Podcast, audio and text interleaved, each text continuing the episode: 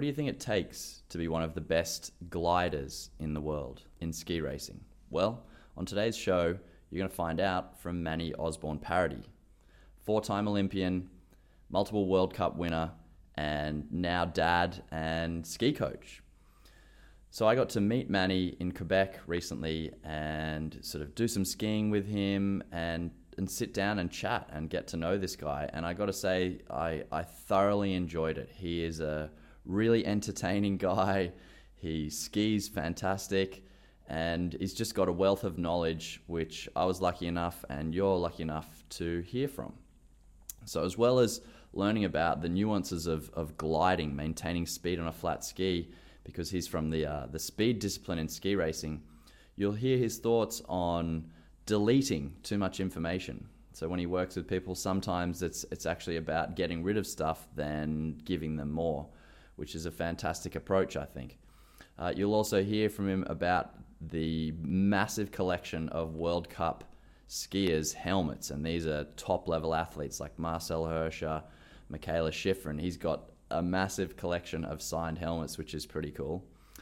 You'll also discover that he recently did his Canadian Level 4 instructing certificate and went through that process after sort of coming to a point where he'd had an injury, pretty serious one, to his leg. And you know what is he going to do? So i think that part is fascinating to him going from the world of ski racing into the world of instructing and, and what he learnt from that.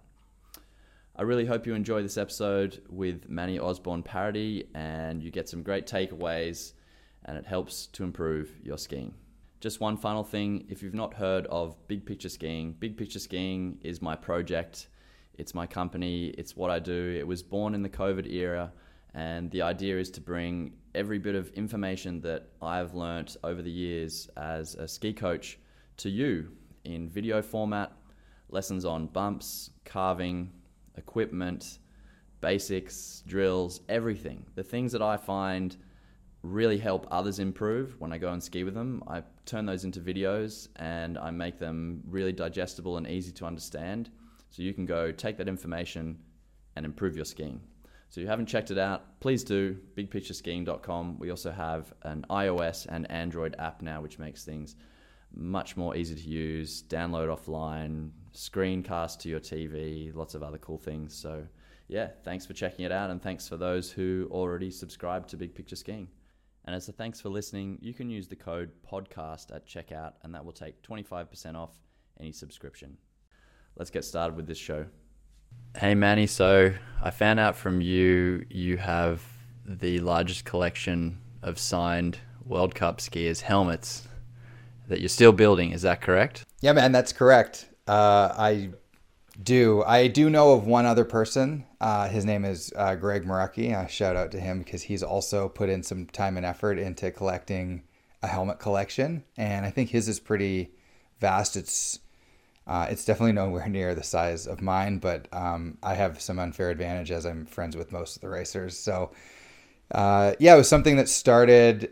Uh, I was at Marco Buchel's house one time, just between Wengen and Kitzbühel, and then we had a day, and I had stopped over at his place, and he had this beautiful helmet that he had gotten painted, and he had just gotten a new one, and he was like, "Check out my new helmet," and he's showing me like his new helmet. It's great, all that stuff. And he's like, What do you think? It's kind of better than my old one. And he showed me his old one, which was also super sweet.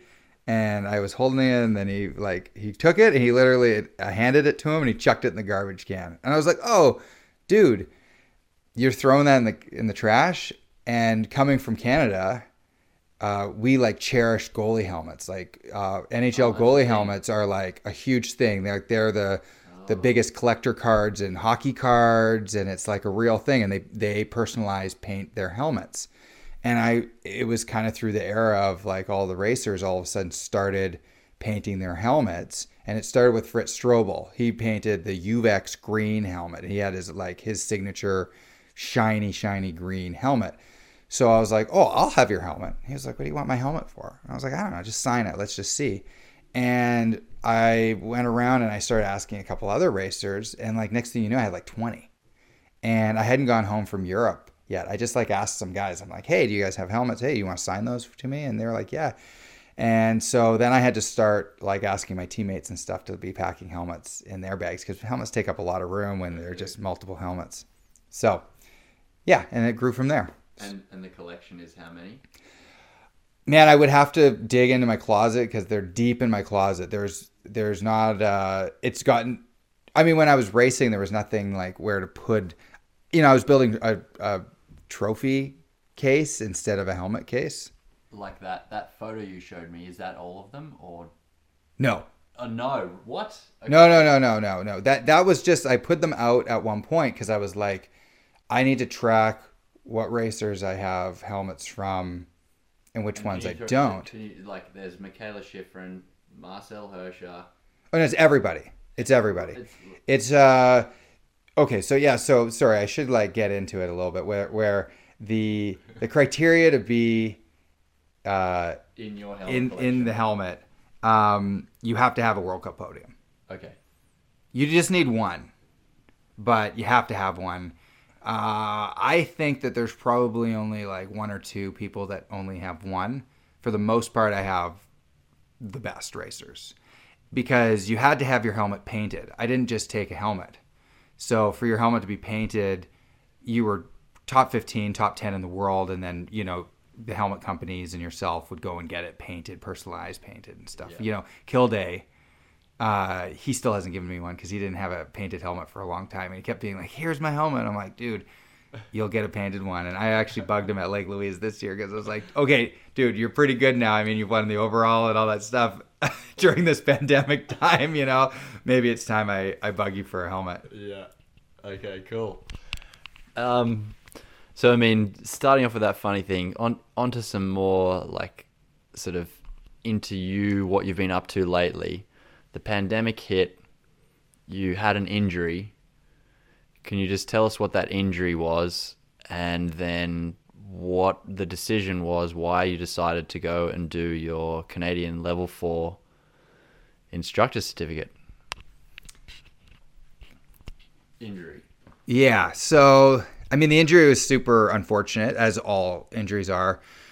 Uh, I was at Lake Louise. It was the first race of the season. And, you know, I was skiing really fast. And, you know, one of the issues with skiing really fast is you can crash. And I, I've noticed that in, in steps through the racing, my racing career and other people's, is as they start getting faster, you almost, you need to be able to ski at that new speed that you have for a little bit of time to get have that be your new reference point of speed. And I was skiing very fast, and uh, and I just hadn't quite locked in that new speed that I had, where it was where it had become safe. Um, I really saw that, and I and I crashed in the first training run, unfortunately, and uh, yeah, almost lost my leg. It was a Schatzker five break, uh, which pretty much destroyed my tibia plateau, and um, yeah, 13 surgeries later, uh, they rebuilt my bone, and uh, they put a hip. Uh, I, I got an arthritic hip in my leg, and then they took my the rest of my bone and ground it down and uh, created bone cement with that, and then went in and, and packed it all around, and then later attached my leg, uh, my uh, my meniscus, and I don't know. I, I'm skiing today. How's it going? Yeah, yeah, yeah. No, like yes, seriously. Well, um, okay. So, so you were telling me on the chairlift, uh, and for context, Manny and I here, we've just finished day three of this sort of ultimate ski congress uh, that Onyane and Warren Jobbett organised, and so we've had some time to chat over some drinks and, and in the car and stuff. Yeah. So, so you then what what you were like? What am I gonna do? So you do Yeah, so I do my level four. Uh, it didn't start out obviously like I'm gonna do my level four. I actually really didn't know that how many levels there even was in in ski instructing or anything. But I knew that I had a long. I, when you're racing, uh, well, first let's let's back up a little bit. I almost got back to racing. Okay. I was very close to jumping back on the tour. I was strong. I was feeling good. My knee was had a couple screws that were bugging me, and I went into get the screws that were bugging me out of my knee. And when they went in, they noticed that I desperately needed meniscus surgery. So they did that while I was under. And when I woke up, it was like, oh, you're not going to Europe in like six weeks. You're now like six months right. to eight months not skiing anymore. And that was like, okay, now I'm going to miss two ski seasons. Okay, that's the, you know, coffin shut for sure.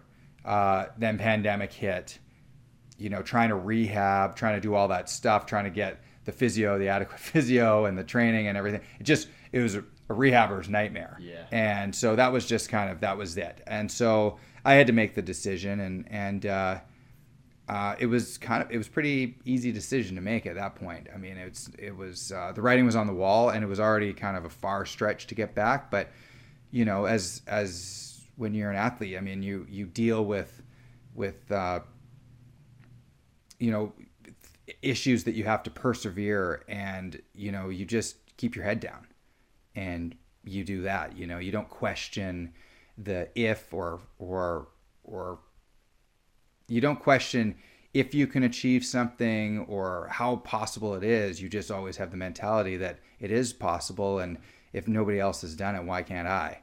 And uh, so I, you know, I, I just had my my head down, and I I just kept training and and rehabbing, and you know, I got pretty close. Luckily, because once this other surgery, I mean, like every surgery, you're back to square one. So, but I had a lot of muscle mass, which which has helped me throughout this whole process. So yeah, then I um I don't know. I was looking around. I was like, oh yeah, the coaching certifications, those are cool. Um, but like I I don't know. I don't really want to coach. I don't need to stand on the side of the lines of any race course, and I don't really want to travel as a team anymore or whatever. And I was just thinking, what kind of incentive uh, do I need to just get back to skiing? And I thought, man, like what I actually need to do is I need to find the love of skiing again. And what's that? What's that look like? And uh, I was talking to a buddy and he said, "Well, why don't you do your ski instructor?" And I was like, "Oh man, like what a novel idea for a racer and everything." And uh, so I phoned up the the head of CSIA and I was like, "Hey, what does this look like if I want to do?" Um, you know, the, my level four, you're starting in an academy. Can I do that? And he was like, You totally can, but there's also all these other levels that you have to do. And I got more information, and things looked things were looking great though, because you know it's it's internationally recognized. It's like very cool. As I talk to more and more people in the ski industry, I mean, I'm so uh, entrenched in the race part of, of side of this world that I didn't really know this, like the ski school side, and and just how uh, dominating it is in, in every market in skiing, and plus just how many great skiers there are in our country that are in this in this uh, like they've gone down this the ski tech, technical skiing ski instructing route to get to being a good skier all round skier as opposed to the the racing route of things. Is that what you're sort of getting at? Like there's this whole batch of people you didn't yeah i had no idea they existed. I mean we're yeah. still i mean you all week this week you've been like people everybody around here yammering in names. Oh you know this person he's been around for 40 years. I'm like man i know nobody. Like what are you talking about right? Yeah.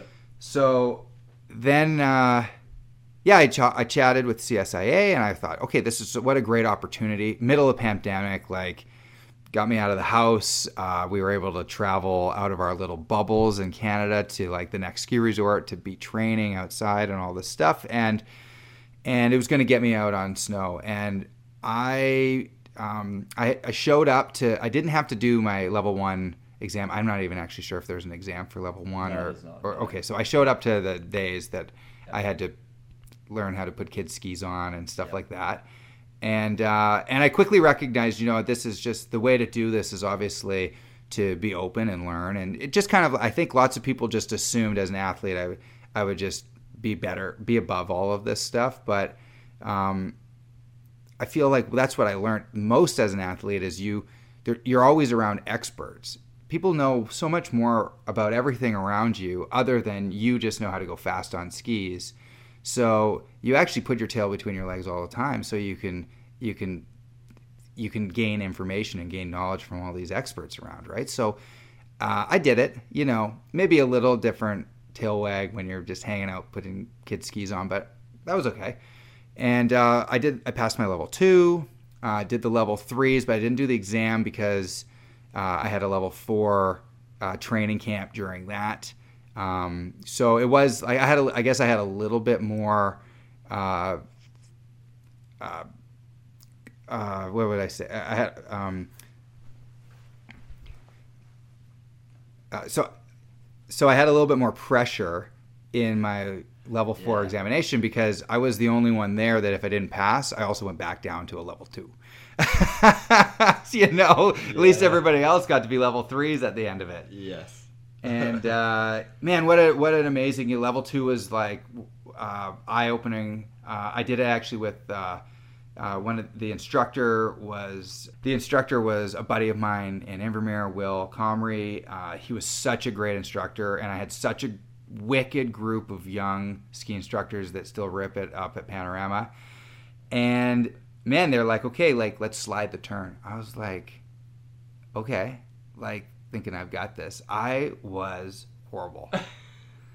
like I'd like to Your, your body was just it, it just was not tuned over these years to slide and skid and steer a turn. Right? You just it was so ingrained to not do that.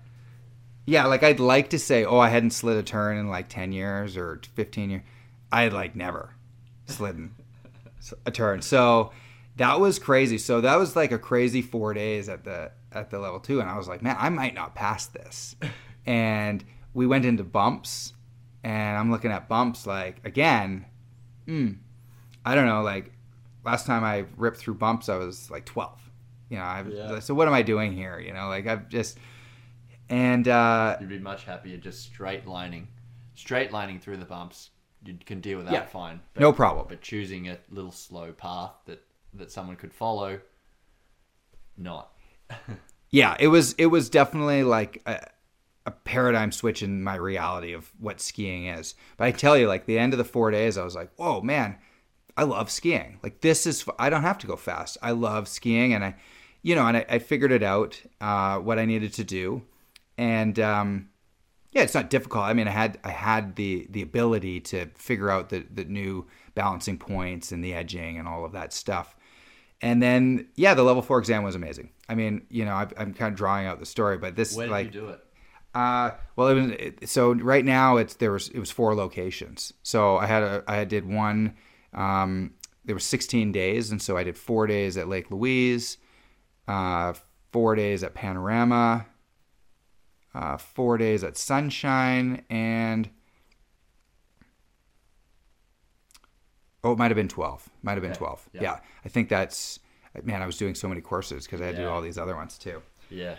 but uh, yeah, so I trained all all winter. I mean, not not like every single day like I would with racing, but you know, I went into the bumps. You know, learned Yeah. how to ski bumps, like, and uh, and re- yeah, really did worked on on sliding the turns. I went up and did morning sessions with the ski instructors and learned a lot from different different ski instructors at Panorama. So much knowledge, wealth of knowledge with a bunch of the level fours, uh, a bunch of level threes that helped me get through my TD, and just like just a great group of individuals that were like around helping me ski. And they kept saying, "Well, oh man, I was gonna go skiing with you." I thought, what am I gonna teach Manny? You know, and I'm like, and then and then we'd get into a great conversation. I could offer them some tips on like the top of the turn and what, you know, how to how to really generate speed in through the arc. And then you know they would you know we'd go to the bumps and we it was like really awesome. Like we we um it was really collaborative approach of really figuring out like what two different worlds could collide and create a better skier. Yeah, very cool. Very cool. Hey, so uh, today this is day three of this coaching thing. We've been swapping groups of people around, and and I we've been laughing about it.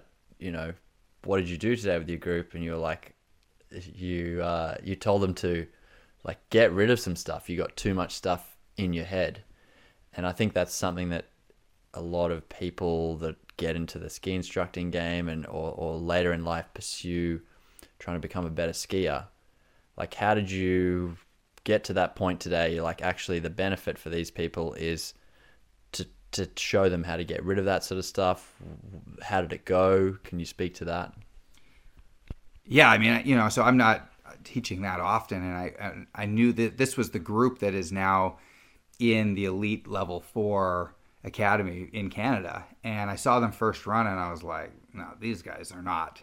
This is not. I actually I looked on my phone and looked at the list, and I was like, oh, did I maybe get a different group? These guys aren't the ones in the academy. And I was skiing down. I looked at my phone. I was like, oh snap! Like uh, something's go- like these guys have too much information. They were static. They were rotating. They were all staring at their skis. They were like they had like six drills in their head. And we got to the bottom, and I'm like, oh man, like not that I had too much of a plan because I really wanted to know what these guys were up to. But you know, they couldn't even at the top before we even did our first run. They were having a hard time vocalizing even what they were working on. And you know, I was asking them what their strengths in skiing. What what's the foundation? Like what if you need to go back to the root of your skiing, like what what's that look like? And they're like, "What are you talking about?" You know, I'm like, "Oh man, we're confused." Like so we went up to the top and and we just talked. I talked like as an athlete, you know, you have experts everywhere coming around and trying to persuade you to do something new and innovative and you're always like you have to you have to be open minded and take that information because it may be life altering. Mm-hmm. But it's up to you to filter that through and figure out is that information worth keeping or am I throwing that out or do I save it for another time, you know? And so, you know, I took an analogy of like, if I have, when I was an athlete, I had like three hours of training, you know, you have three hour gym session. So you say it's perfect because it's, it's tangible metrics with, with exercises three hours it takes it. So somebody comes to you and is like, hey, this is a new innovative way of training or what's going on and all this stuff, and, or a new exercise, doesn't matter if it's your trainer or somebody else or whatever, you're like, okay, well, so I have three hours of, of training. What does that replace? And most of the time, like 99% of the time, they're like, well, can't replace any of this. You have to do this. And you're like, okay, so I don't need your garbage. Like that's a great idea, but like yeah. my plate's full. Yeah. Right? Find me something that replaces the foundation in my skiing. Yeah. Or that way in the gym. So yeah. I was like, let's let's start deleting things. So literally I had them like dancing, we had sang, we like we went and had fun skiing and we did some buddy system stuff where we watched each other skiing. We started talking about how how what what we're doing well in our skiing. And and then complimenting each other and then fi- holding each other accountable for the next couple runs so we could continue doing that. And um, you know i brought i brought up you know stories of just of you know where well we we talked about we did this talk the other night where it was the confidence competency loop right? And i'm like you have to build confidence.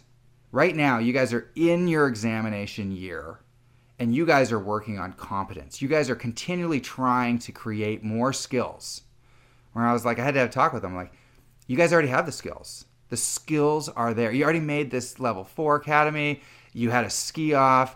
You're good enough. You passed the ski off. You're good enough to be in the level four. So, what are you doing trying to create new skills?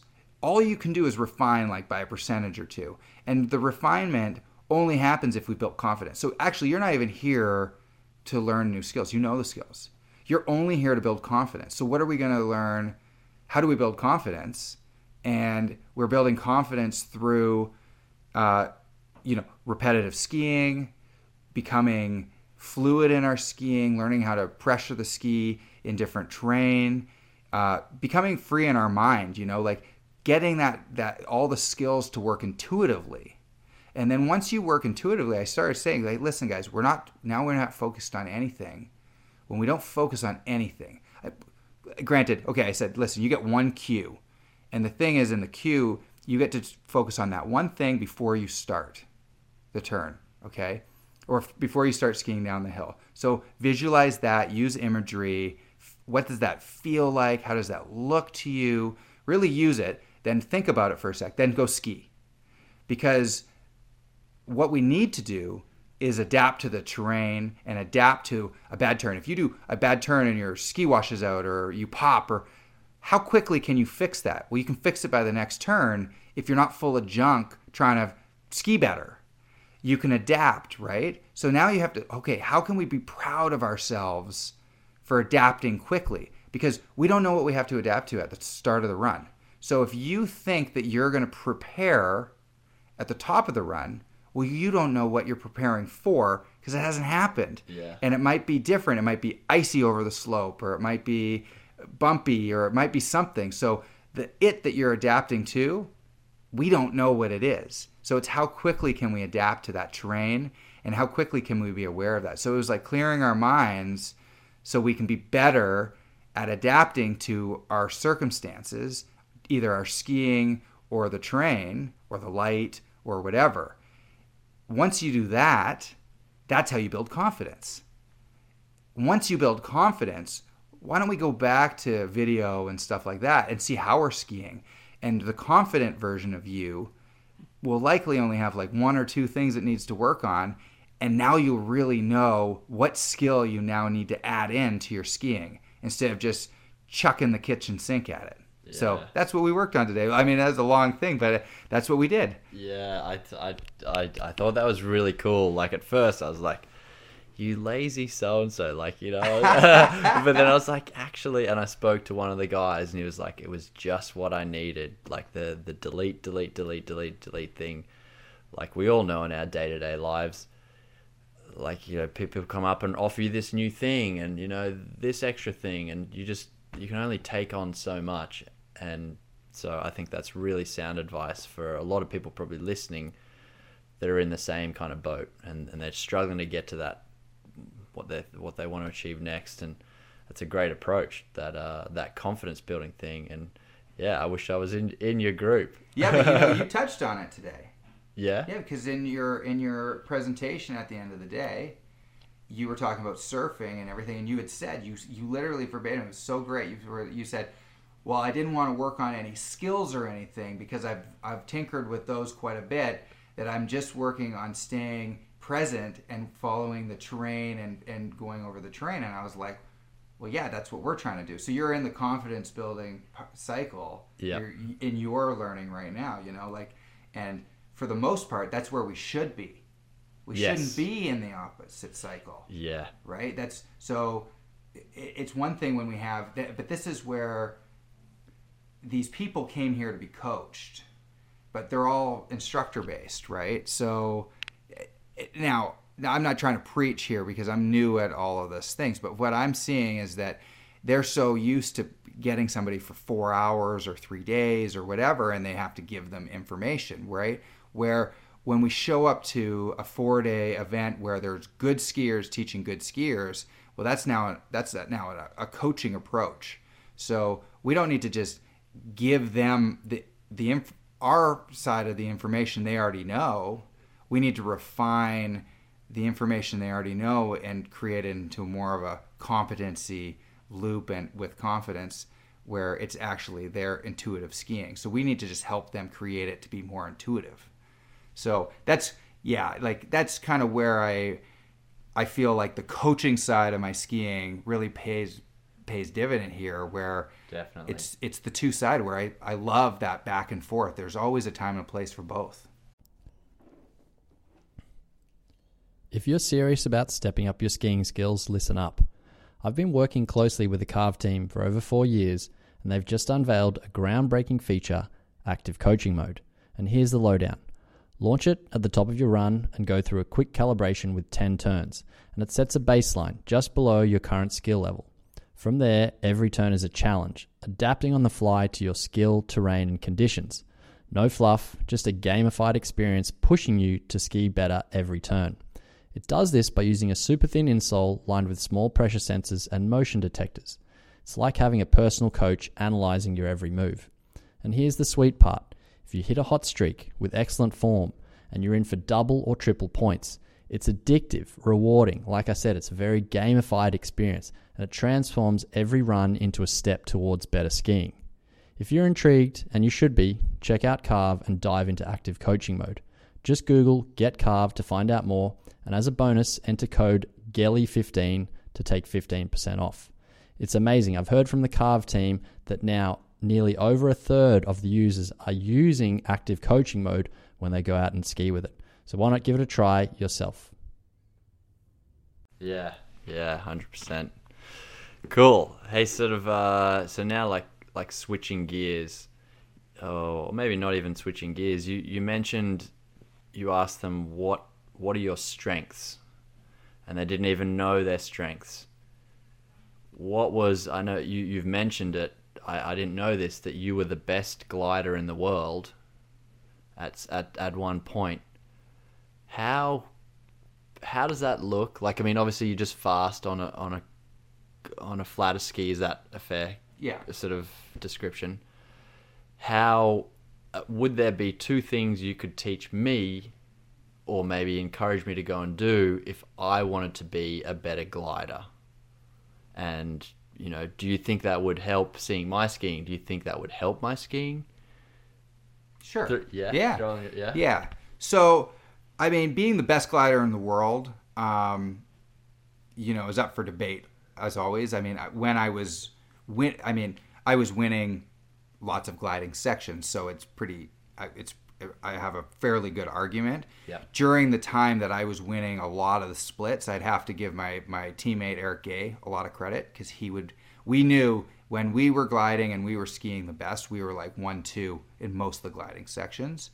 But there were guys like Walchhofer right at the beginning that was also quite good at gliding, and Denarias came in through there. There were a couple guys here and there, but consistently, I would have to say like Eric and I were were in the top, and and there were two years for sure that I was yeah, I was unbeatable on the flats. I mean, I literally I could be like 32nd on the pitch and then win this the flats, which also which means that I won the flats with like 37th amount of speed Yeah, coming off the second. You know, like so Okay. you're like, wow, that's that's uber fast. You know, like Yeah. so.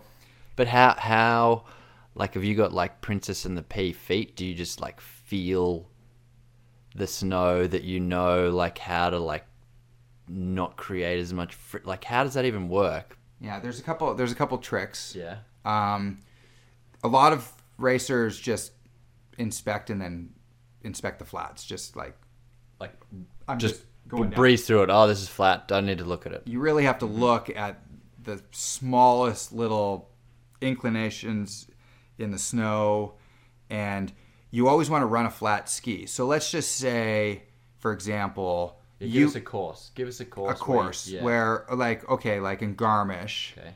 um, the the second flat area like you've kind of gone i don't know it's probably we're like maybe 35 seconds into the course it gets quite flat for a long time. So you do a little hop and then there's um, two gates that are pretty much straight. So we're going to go like 150 meters you know 500 feet straight. But this there's probably a tiny little bit of slope uh, that's canted to the right there.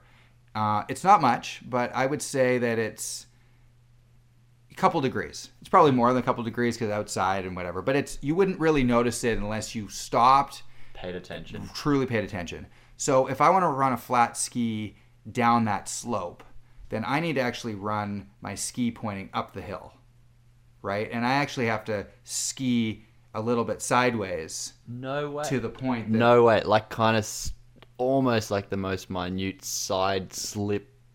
I mean, it's not Yeah. really, but yeah. So like in in that hundred meters, I would probably aim, you know, a meter to the left. to is it is it is it a little bit like a golfer putting in a way? Yeah, like, absolutely. Okay. So I would aim my skis and I would drift sideways, but we're talking like one meter to hundred meters. So like you know, it's yeah, not, it's but you would drift your skis um, to to the point that you want to get back to in a straight line, and that's it takes a lot of guts, but it's also it's it's because it's sketchy because you could catch edges and stuff. You got to run a flat ski kind of sideways like that too. So that'd be like one way. Uh, the other way is you you have to make really sharp turns, and people kind of get lazy on the flats and they make a little longer. But you you can cut off lots of distance on the flats, but you can only cut off the distance at the top of the turn. So lots of times, like let's just say I'm going straight towards a gate. I would I would never ski towards straight towards a gate, which lots of people do in the flats. I would ski aiming maybe two meters out, six feet out, and then I would actually like visualize as I'm coming to the gate that I'm going to ski kind of behind the gate. So I would do a sharp turn into the gate. Yeah. And so you'd give yourself the depth, like it's like a, a glider's version of the depth, Yep. to ski just like into it. Yep. And you cut off quite a bit of distance because after the gate, you'll you'll save a lot of elevation, and then you have a lot less late pressure. And through that, then what you can do to the next turn now is do what the same thing that I was telling you, where you would aim to a different point and then ski sideways down to it. So you gain a little speed, you cut the distance, and then you ski sideways down to the next point. Did did someone teach you this? Did you intuitively know it? Did you have a coach that was like, "Hey, this is you need to start paying attention to this"? Like, why were you doing it and not others? Um, well, I don't know what everybody else was doing. I have no idea. So uh, it actually happened. I was a good glider. I was always very good at finding the, the bottom of my skis. Um, just I, I found it, and you don't need to like wiggle your toes or anything. Yeah. You just you just need to find the bottom and then uh, have a very good tuck. Like be comfortable skiing in a tuck that is fast. So like lots of wind tunnel testing. You know, lots of like being in a in a tuck position, and then when you're scared and you're skiing and you're doing get maintaining that that position that you know is the fastest. It's easy to to be lazy on that Yeah. And you know just with jumps and terrain like always making sure cognizant that your hands and stuff are very close to you. That i learned easy for Darren Rahlves. Darren ralphs did that like he was the man at at keeping so compact going over terrain uh, staying in the air. His landings he was always so good at staying compact from being in the air to his landings. He was super cognizant of that. So i, I would watch him a lot. I learned a lot from i mean darren I mean, D Money's man. He's like he's so good at skiing already. It was like one that you had to watch, but he did all the little things that lots of people got lazy at. So I would watch him a lot, and and he would help me too. He was such a great mentor. Like throughout my whole career, I mean, he didn't have to talk to me. You know, I was just a punter when I started on the World Cup, and he always gave me the time of day, and was was a really um, really great uh, ambassador to the sport and for helping me and just just he was always great but he did that really well and I, don't know where it was but i know in chamonix which would have been one of my first world well the first world cup i ever went to there's a turn um, and unfortunately i i blew my knee on that turn actually too. But there's there's a turn it's a left footer it's quite close to the bottom and you go through a compression and you come up the hill. And I watched Walchhofer one time go up the hill, and because you literally go up a hill, I was like, why is he skiing way up the hill? And then it, it kind of basketballs and then and then gets down to the gate. And he like skied way up and then skied over and it's blind. So I was like, oh, he must have just screwed up or whatever. I had no idea because you can't normally it's it's not so steep of a of an of Like a, a side side hill? hill. Yeah. But that one's a bit steep of a side hill. And I was just like, oh, interesting. And I was like, well, that would make sense to kind of ski it sideways. So I did that. And I went up the hill and I skied it sideways. And then I won that split by like something stupid, like two, two and a half tenths of a second. In, and I think it was my first World Cup. And I was like, oh, I, that worked because it's uphill. So now you have an edge going up a hill and then landing on a side hill with a, with a long flat section. But if I aim to go up straight up the hill to the higher point, I now go up the hill without edge. Yeah, gliding on. And the then I land flat and I ski sideways down to the gate. now I've not put the edge in the snow for like 60 meters of skiing, 70 meters of skiing, with like a kilometer left of flats to the finish area. And I, it was so fast that I was like, oh yeah, okay, well, whenever you put your edge in snow, it's slow. So it's always figuring out like how you can do it without putting your edge in the snow. So yeah, maybe that's how I learned it. I don't know, but it's I've when I look back, I always think, oh, that's that's this the turn that I think I learned how to become a good glider to one of the best gliders. Yeah, reading the terrain really well in in terms of keeping that ski flat to glide.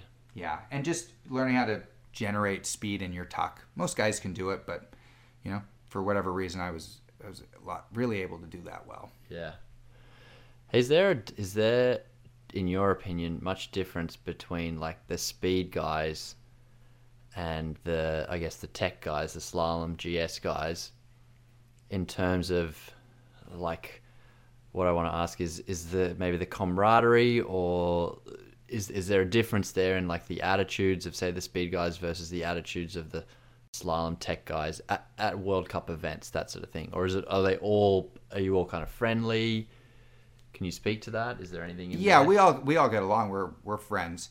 You give me a 14 year old kid, I'll tell you if they're a speed skier or a tech skier, though. You know Oh, right really? off the bat. yeah. Yeah, 90% of the tech skiers are one kind of personality, and 90% of the speed skiers. The speed skiers are are uh, a bit more like like sloths. Like we can go fast, but like two minutes at a time. Uh, just like actually like the, the actual personality. We're like very calm, uh, collective, forgetful uh, kind of there, kind of with it, but not really. Like we were totally. I mean, you have to forget. You forget the dangers. You got to forget. But like I don't know. We're just a group, and now I don't want to like sandwich us all right into that. But we're all of a somewhat version of that. Um, where the tech skiers are like fidgety, uh, a little bit more like A type. They they they they work on their their, their equipment guys. They love working on tweaking things, and they just they just they don't sit still. Yeah. They get up, they move around, and it's just they're just that's what they do. So when we're in a hotel together, like we don't really hang out because they freak us out. like when the tech guys come in, like when the Canadian tech team would come into our hotel and the speed guys are there, and we're all like laying around watching Netflix doing nothing, and these guys are out and about figuring out like some new roller exercise that they figured out and how they're going to balance on it and then jump over to a ball and do like somersaults and but they all like we're we're like so mentally tired from all the the video that you have to do and like all the training runs and these guys just come in and they're trying to stay so quick on their feet they're like it oh it is like like it's so it was so mentally draining to have the tech guys around so at race and they know it they they know it. they are like you guys are the laziest group like Yeah. that's just where they're at. So uh, you can tell. You lump them together yeah yeah that's that's no problem. Now the you know there are skiers that, that you know break that rule but for the most part it's it's hilarious. And uh Interesting. yeah it's funny man. Um, I just got reminded of uh, we were at the bottom of the the gondola about to come back up at Le Massif, and I so back to the CSIA training stuff. I said, "Is there anything you you picked up and learnt from that training that you think could have helped you? Perhaps not with all the the the speed stuff, but more tech event stuff. Do you want to comment to like what you sort of discovered there? Yeah, definitely. I think one big thing that I that I learned through the CSIA was was finding a different spot on my ski, uh, and and then being able. And when I say different spot with the speed skis, you you're always there. There's only two, you, there's a pendulum swing, but it's super far forward, and then to the middle. If you're in the back, you might get squatted out. You're going to go off a jump. You like there's terrain. There's no back. The back doesn't exist. But I was never able to even in Super G you could move that pendulum swing a little farther back into the ski, GS even farther, and I think slalom even farther. You know, and I never really got that. And so for GS especially, I would always stay so far forward on my ski that I had a great top of the turn, I had a great apex, but I could never transition the end of the turn to being that productive to get to the other side. So I uh, to start my next turn. So the linking was never really there for me, and and because I never moved far enough back in the ski. So kind of what I lear- learned through the whole CSIA was how to use the full side of the ski. Like, oh, there's not a front and a back, but there's actually like a side to the ski, which is which is so ridiculous to think like you know 18 years on the World Cup and somebody had never really thought about it. I had thought about it, but to truly like take days and days and days of like uncovering what that feeling feels like and then what you could do with it and in what conditions and what skis and being like holy smokes like there there was literally one side of the ski I wasn't using. And that that's yeah that's crazy. I think um it would have been super helpful. I mean I was very lucky to not lucky I, I worked my ass off but I you know I won a super G race uh, World Cup, and I and I, I did get a World Championship medal in, in Super G. But I think that piece of truly figuring that out would have really progressed my Super G skiing. For sure, would have helped downhill too. I mean, Birds of Prey, a couple downhills where you really had to link turns. Uh, it just, yeah, it just. I, I didn't have it. I didn't, you know, my tail would wash out at the end of the turn. You know, I was always trying to stay too far forward. Um, you know, it also probably helped me a lot. Like Wengen, I had some great results, and I was I had lots of energy in the finish area. And you stay from the middle of your ski to the, to the front of your ski, you maintain a lot of energy. So there's a time and a place to use the side of the ski. So you would have had I would have had to break that down a little bit more. Uh, but there's definitely some merit to it. I'm sure if you asked a really good technical skier, they'd be like, man, he's an idiot for not knowing that. That's yeah. like that's just what you need to know. but uh, like, how cool is that? That just still learning about about this sport that you've dedicated a lot of time to, and uh, yeah, discovering some new feelings and new ways of using the equipment today, right?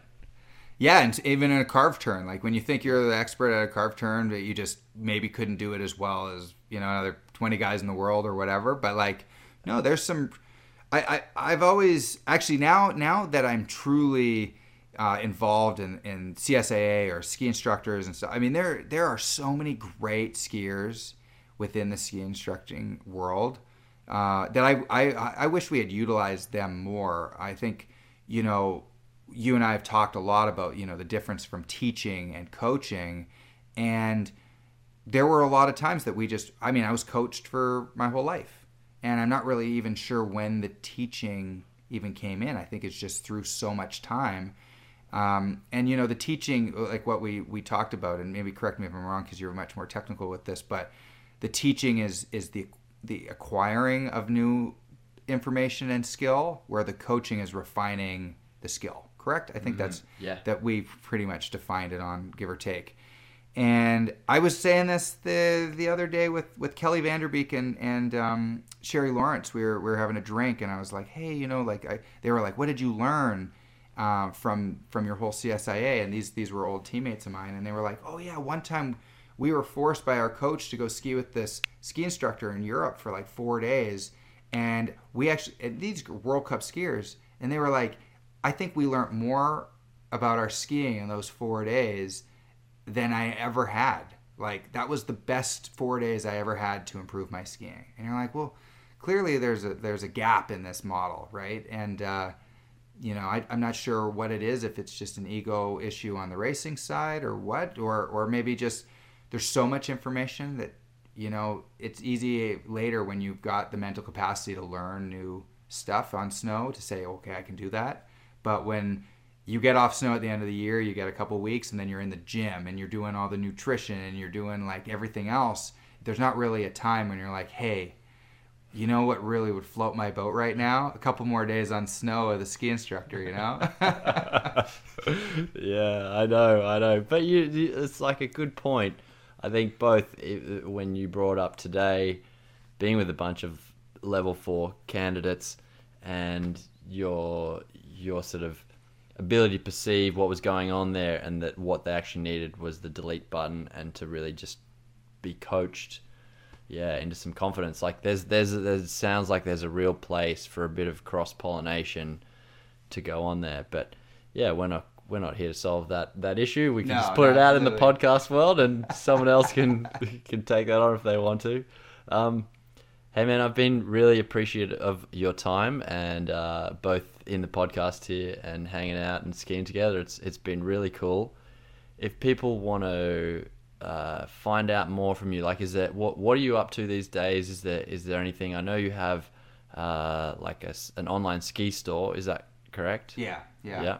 And then so that maybe you can mention that, and then anything else.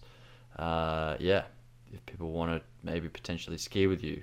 Yeah, totally. Um, yeah, I'm right in Canada. Um, we have an online store, headracingcanada.com, and uh, pretty much any any racer. I mean, the reps are generally located in areas that have high population, and uh, in Canada, there's a lot of areas that don't but have lots of race teams. So racers can go onto there and they can they can buy all of Heads racing equipment at the rep discount, and they just get it shipped to their house. So it's super streamlined and easy, and it's been really great. And uh, I run a couple camps at the beginning of the year, some preseason camps at Panorama. Um, they're uh, invite only, but you know, if anybody reaches out and they fit within the, the group and, and the, the skiing ability, um, definitely always interested in in uh, seeing if if that could be an option. And that's a U16 uh, uh, camp. And then yeah, you know, we're just man. I, I'd love to say that there's there's a way to. I mean, you can definitely contact me if you want to go skiing. I mean, my calendar is booked. I mean, we're off to Kitzbühel after this, and I'll be in Japan skiing, and I've got um, some a race in Aspen, and I've got a group going heli skiing. I've got another cat skiing group uh, this year. I just booked another cat uh, this week, and I booked a heli ski this week. So there's lots of uh, ski hosting, corporate hosting. I do public speaking. Uh, yeah, I'm busy, man, and you know, Yeah. in between all of that, like all I want to do is like hang out with my kids and ski with them, or actually, man, if they want to do somersaults in the backyard, that's all I want to do with them. So that's that's it's busy, but uh, yeah, please reach out if if uh, if there's an opportunity to go and ski with cool people. Um, that's what uh, you know. That's Yeah. what floats me. Yeah, yeah, awesome. I think that's really cool. The I didn't realize that's what your your store was. It was really to help people that don't have maybe they're not in the most prominent areas like a Whistler or something where there's obvious reps for the for their ski racing equipment. Uh, they can get in touch with you. Yeah, but I, yeah, I get what you mean. With chatting to you, yeah, you probably don't. You got a lot. You got a lot on your plate, so it better be pretty cool if you want to entice you to do something. And and I can definitely testify to your uh, presentation skills. You're you're you're a good uh, presenter and entertainer. So thanks very much. We better get to bed. We got a, another busy day. I got a flight at five a.m. And uh, yeah, thanks very much for for listening to the show, everyone. Have a great day. Yeah, man.